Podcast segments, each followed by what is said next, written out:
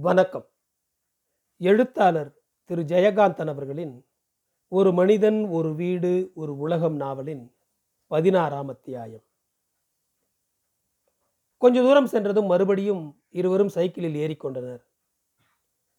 வெயில் தெரியாமல் வானத்தில் மேகம் கவிந்து மழைக்காற்று சில்லென்று வீசியது.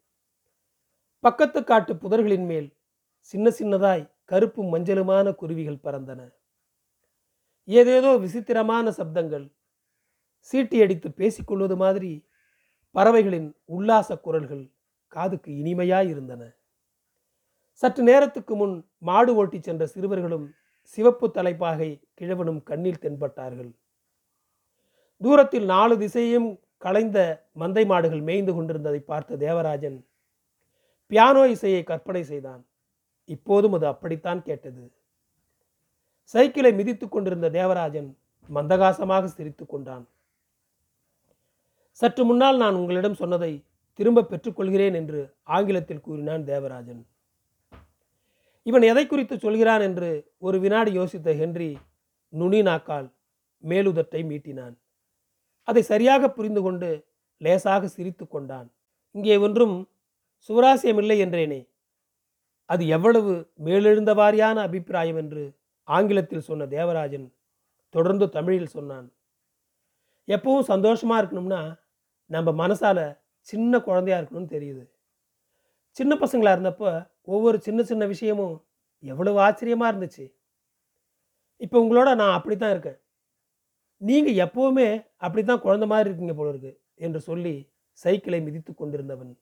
அப்படியே கழுத்தை மட்டும் திருப்பி ஒரு முறை ஹென்ரியை பார்த்து சிரித்தான். அப்போது ஹென்றி வேறெங்கேயோ பார்த்து கொண்டிருந்தான். குழந்தைகள் மட்டும்தானா? இந்த பறவைகள் மிருகங்கள் வண்ணாத்தி பூச்சிகள் தேனீக்கள் மலர்கள் செடிகொடிகள் எல்லாமே சந்தோஷமாக மட்டும்தான் இருக்கின்றன என்று ஆங்கிலத்தில் ஒரு கவிதையை சொல்வது போல கூறினான் ஹென்றி. அதை கேட்கையில் தேவராஜனுக்கு ஒரு வகை பரவசம் நேர்ந்தது. ஆனாலும் அதை பற்றி யோசிக்கும்போது அந்த கருத்தே நடைமுறை சம்பந்தமற்ற ஒரு ரொமான்டிசமாக தோன்றியது. அந்த சிந்தனையால் தேவராஜன் மௌனமானான். மிருகங்களுக்கும் மற்றவற்றுக்கும் சமூக வளர்ச்சி வாழ்க்கை பிரச்சனைகள் தார்மீக பொறுப்புகள் ஒன்றும் கிடையாது. மனிதன் அப்படி ஆகக்கூடுமா என்ன? அப்படியானால் அது சரியும் ஆகாதே பிரச்சனைகள் இல்லாத வாழ்க்கையில் வளர்ச்சி ஏது? என்றெல்லாம் புத்தகம் படிக்கிற மாதிரி யோசித்தான் தேவராஜன். ஹென்றிக்கு எதிரே மலை தெரிந்தது. ஆற்றங்கரைக்கு வந்துவிட்டோம் போல் இருக்கிறது என்று நினைத்த ஹென்றி தலையை எக்கி ஆறு தெரிகிறதாவென்று தேவராஜனின் தோளுக்கு மேல் பார்த்தான். மலை மீது ஒரு பாறை முகட்டில் கரிய நிற ஆடு ஒன்று முன்னங்கால்கள் இரண்டையும் தூக்கி கொண்டு மலை உச்சியில் நின்று மற்றொரு செங்குத்தான சரிவின் அருகே வளர்ந்த செடியை எக்கி எக்கி கடித்து கொண்டிருந்ததை வியப்பும் பதைபதைப்புமாக பார்த்தான் ஹென்றி. அதன் சிறிய குழம்புகளுக்கு அடியில் உள்ள கல்லொன்று பெயர்ந்தா? நிச்சயமாக அப்படியெல்லாம் நடப்பதே இல்லை. மனுஷாளுக்கு தான் ஆக்சிடெண்ட் நிறைய நடக்குது இல்லை என்று தேவராஜனிடம் கேட்டான் ஹென்றி. எதுக்கு அப்படி கேட்டீங்க? சற்று நேரம் மௌனமாக யோசித்த பின்னர் கேட்டான் தேவராஜன். அதோ பாருங்க. மலைமுகட்டை காட்டினான் ஹென்றி. மலையில் மேயிற வெள்ளாட்ட சொல்கிறீங்களா என்று தேவராஜனும் அந்த ஆபத்தான இடத்தில் எக்கி நிற்கும் ஆட்டை அது மேய்வதை கூர்ந்து பார்த்தான். அவனுக்கும் அது ஆச்சரியமாகத்தான் இருந்தது. இது போன்ற காட்சிகளை அவன் பலமுறை பார்த்திருக்கிறான். ஆயினும் இந்த ஆச்சரியம் அவனுக்கு புதுமையான அறிவு போல் இருந்தது. வெள்ளாடா கருப்பாட்டை போய் வெள்ளாடு என்கிறாரே என்ற நினைப்புடன் கேட்டான் ஹென்றி. தேவராஜன் சிரித்தான். அது அப்படித்தான். கருப்பாக இருக்கிற பொம்பளைக்கு வெள்ளையாமான்னு பேர் இருக்கிறதுல அது மாதிரி. இங்கிலீஷில் கோட்னு சொல்கிறோமில்ல அதுக்கு தமிழில் வெள்ளாடுன்னு பேர். வெள்ளாடு கருப்பாகவும் இருக்கும் ப்ரௌனாகவும் இருக்கும். தேவராஜன் சைக்கிளின் வேகத்தை குறைத்தான். ஆற்றுப்படுகை சற்று தொலைவில் தெரிந்தது. திடீரென்று வந்து கொண்டிருந்த பாதை கீழ்நோக்கி சரிவாக இறங்கியது. சைக்கிளில் வேகமாக சரிவில் இறங்குகையில் இருபுறமும் தெரிந்த மரங்களும் புதர்களும் சரசரவென மேல் நோக்கி உயர்ந்து கொண்டு போவது போல் இருந்தது. சற்று தூரத்தில் சாலையின் குறுக்காக நதி அகண்டு மணல்வெளி பறந்து பாறைகளும் பருக்கை கற்களும் ஆங்காங்கே குவிந்து பூமியே உள்வாங்கி குவிந்தது போல் இருந்தது அந்த இடம். தேவராஜனும் ஹென்ரியும் ஓரிடத்தில் சைக்கிளில் இருந்து இறங்கினர். ஹென்றி இடுப்பில் கையூன்றி அண்ணாந்து நின்று பார்த்தான். வானம் வழக்கமாக தெரிவதை விடவும் தூரத்தில் தெரிந்தது.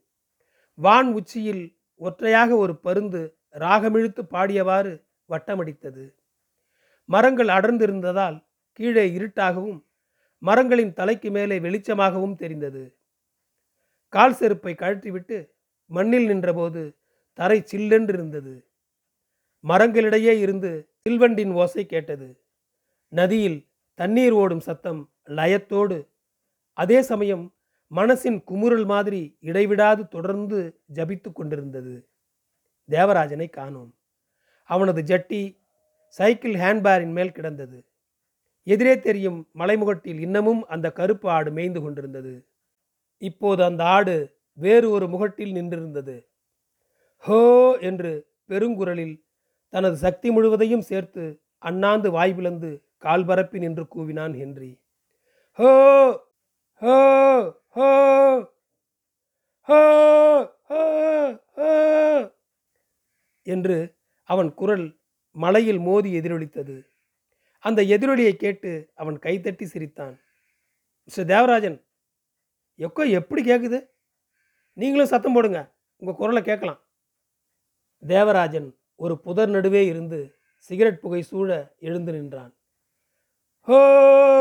என்று மூச்சு பிடித்து கூவினான். சிரித்தான். அவன் குரலும் சிரிப்பும் எதிரொலியாக ஸ்பஷ்டமாக அவனது குரல் போலவே கேட்டது. உங்களுக்கு விசிலிங் தெரியுமா? என்று கேட்டான் ஹென்றி. தேவராஜன் அதற்கு உடனே பதில் சொல்லாமல் திரும்பி நடந்து தண்ணீர் அருகே சென்று உட்கார்ந்து காலலம்பி கொண்டு வந்தான். அதற்குள் ஹென்றி மறுபடியும் எதிரொலி சத்தத்தை கேட்க விரும்பி மலையை பார்த்து இரண்டு கைகளையும் விரித்து கொண்டு கூவினான். பப்பா! பப்பா! பப்பா! என்று எதிரொலி கேட்டது. தேவராஜனுக்கு ஹென்ரியின் அந்த குரல் வயிற்றை கலக்கி கண்களில் கண்ணீர் முட்டச் செய்துவிட்டது மூன்று நாளைக்கு முன்னர்தான் அவனது பப்பா இறந்திருக்கிறார் என்ற எண்ணம் சோகமாய் நெஞ்சில் ஒரு கணத்துடன் தேவராஜனுக்கு நினைவு வந்தது.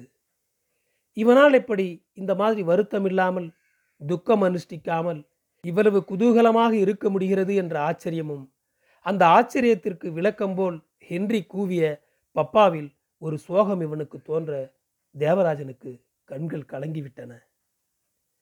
அந்த எதிரொலி சத்தம் பப்பா என்று கேட்பதற்கு பதிலாக இவன் பப்பா என்று அழைத்ததும் மகனே என்று கேட்கக்கூடாதா என்ற ஏக்கத்துடன் மலைமுகட்டை பார்த்தான் தேவராஜன். ஆனால் ஹென்றி எப்போதும் போல் சிரித்தவாறு நின்றிருந்தான். தேவராஜன் அவன் அருகே வந்து நின்று சற்று தூரத்தில் ஆற்றின் கரையோரமாய் ஒரு பெரிய மரமும் அதன் அருகில் விரிந்த நிழலும் அதன் அடியில் நீர் நடுவே உயர்ந்த பாறையும் தெரியும் இடத்தை சுட்டி காட்டி சொன்னான். நாம் அங்கே போகலாம் துணியெல்லாம் பாறை மேலே வச்சுக்கலாம். குளிக்கணும்னா அங்கேயே குளிக்கலாம். சும்மாவும் உட்காந்துருக்கலாம் நிழலாகவும் இருக்குதே. ஓஎஸ் என்று அவனது யோசனைக்கு இணங்கிய ஹென்றி சைக்கிளை தானே தள்ளிக்கொண்டு நடந்தான். தேவராஜன் ஹென்ரியிடம் நீங்கள் சைக்கிள் விட கற்றுக்கோங்களேன் நான் கற்றுத்தரேன் என்றான். உங்களுக்கு ஈஸியாக வரும். ஓஎஸ் உங்களுக்கு விசிலிங் தெரியும்னு சொன்னீங்க போல இருக்க என்று நினைவுபடுத்தினான் ஹென்றி. நான் ரொம்ப நல்லா விசிலிங்லேயே பாடுவேன். இந்த வருஷம் ஸ்கூல் ஆனிவர்சரி ஃபங்க்ஷனில் இதை ஒரு நிகழ்ச்சியாகவே வச்சோம். ஆனால் எனக்கு பாட தெரியாது. விசிலிங்கில் மட்டும்தான் பாட முடியும் என்று அவன் சொல்வதை ஆர்வமாய் கேட்டான் ஹென்றி. இருவரும் அந்த பாறை அருகே வந்து சைக்கிளை மணலில் படுக்க போட்டனர். பாறையின் மீது ஏறி நின்று ஹென்றி தண்ணீரை பார்த்தான். தண்ணீர் ஸ்படிகமாய் தெரிந்தது. ஆனால் வேகமும் இருந்தது. அடி ஆழத்தில் கற்களும் வெள்ளி மீன்களும் தெளிவாய் தெரிந்தன. ஆழம் இருக்குமா? என்றான் ஹென்றி. அவ்வளவு ஆழம் இருக்காது. வடக்கே டேம் கட்டிட்டாங்க. அதனால் முன்ன மாதிரி வெள்ளம் வர்றதில்லை. அக்கம்மாவுக்கு அந்த சமாச்சாரமெல்லாம் தெரியாது.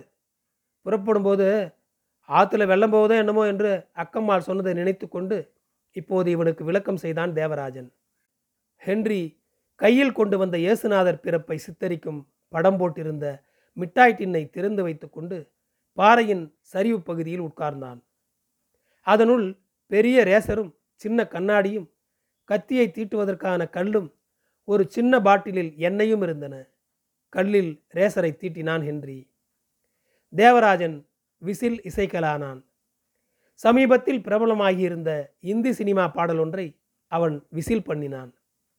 ஏதோ ஒரு இசைக்கருவியை வாசித்து கேட்பது போல் அவன் விசில் நாதம் மிக இனிமையாகவும் கம்பீரமாகவும் அடர்த்தியாகவும் இருந்தது. அவனது குவிந்த உதடுகளின் சிறு துவாரம் வழியே காற்று அடங்கியும் சீரியும் வருவதை ஆச்சரியத்துடன் பார்த்தான் ஹென்றி. இவனது ஆச்சரியத்தை பார்த்து கண்களால் சிரித்தவாறே விசிலில் தொடர்ந்து தன்னை மறந்து தானும் ரசித்து பாடினான் தேவராஜன். அவன் விசில் பண்ணுகிற போது ஒரு தரம் கூட இடையில் நிறுத்தவோ நாதம் தடைப்படவோ இல்லை. மூச்சிழுக்காமலேயே அவனுள் இருந்து சங்கீதம் வெளிப்படுகிற மாதிரி இருந்தது அந்த சீழ்க்கை ஒலி ஹென்றி அதை கூர்ந்து கவனித்து பார்த்தான். அந்த ரகசியத்தை கண்டுபிடித்து அதற்காகவும் அவனை பாராட்டுகிற மாதிரி தலையை ஆட்டி அண்ணாந்து சிரித்து ரசித்தான் ஹென்றி. தேவராஜன் விசில் பண்ணுகிற போது காற்றை வெளியே விடுகிற போது மட்டுமில்லாமல் உள்ளே இழுக்கிற போதும் சுருதி மாறாமல் இரண்டுக்கும் வித்தியாசமில்லாதபடி இசை உண்டாக்கினான். அவனது சுவாசமே சங்கீதமாயிருந்தது. மிக அற்புதமாக அவன் பாடினான் தொடர்ந்து பாடிக்கொண்டே இருந்தான். ஹென்றி ரேசரை நன்கு தீட்டிக் கொண்டான். பிடரியில் கனத்து தொங்கிய சிகையை இரண்டு புறமும் வகிந்து பிரித்து தோல் வழியாக பிடித்து கொண்டு மூன்று அங்குலத்துக்கு கரகரவென்று அறிந்து தண்ணீரில் எரிந்தான். பிறகு கண்ணாடிக்குள் குனிந்து முகம் பார்த்து முன்மயிரையும் அதே மாதிரி வெட்டிவிட்டு கொண்டான். எவ்வளவு சுலபமாக சீக்கிரமாக அழகாக இவன் கிராப் செய்து கொண்டு விட்டான் என்ற ஆச்சரியத்துடன் தேவராஜன் இவனை பார்த்து கொண்டே விசிலில் பாடிக்கொண்டிருந்தான் ஹென்றி முகசவரம் செய்து கொள்ள ஆரம்பித்தான். தேவராஜன் பாடி முடித்ததும் ஹென்றி ரேசரை கீழே வைத்துவிட்டு கைகொட்டி பாராட்டினான்.